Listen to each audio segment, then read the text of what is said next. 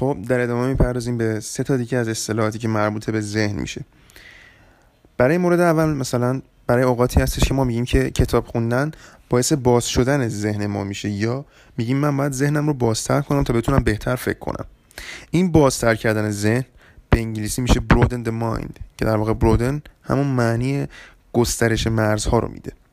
مورد بعدی keep an open mind هستش که برای اوقاتی هستش که مثلا به فرض ما میم کسی رو قبل از اینکه کامل ازش چیزی بدونیم یا چیزی رو کامل بشنویم و به صورت عجولانه تصمیم گیری می‌کنیم یا به قضاوت می‌پردازیم. که این یعنی keep an open mind یعنی ذهنمون رو باید باز نگه داریم تا تمام شنیده ها رو و شواهد رو ببینیم و بشنویم.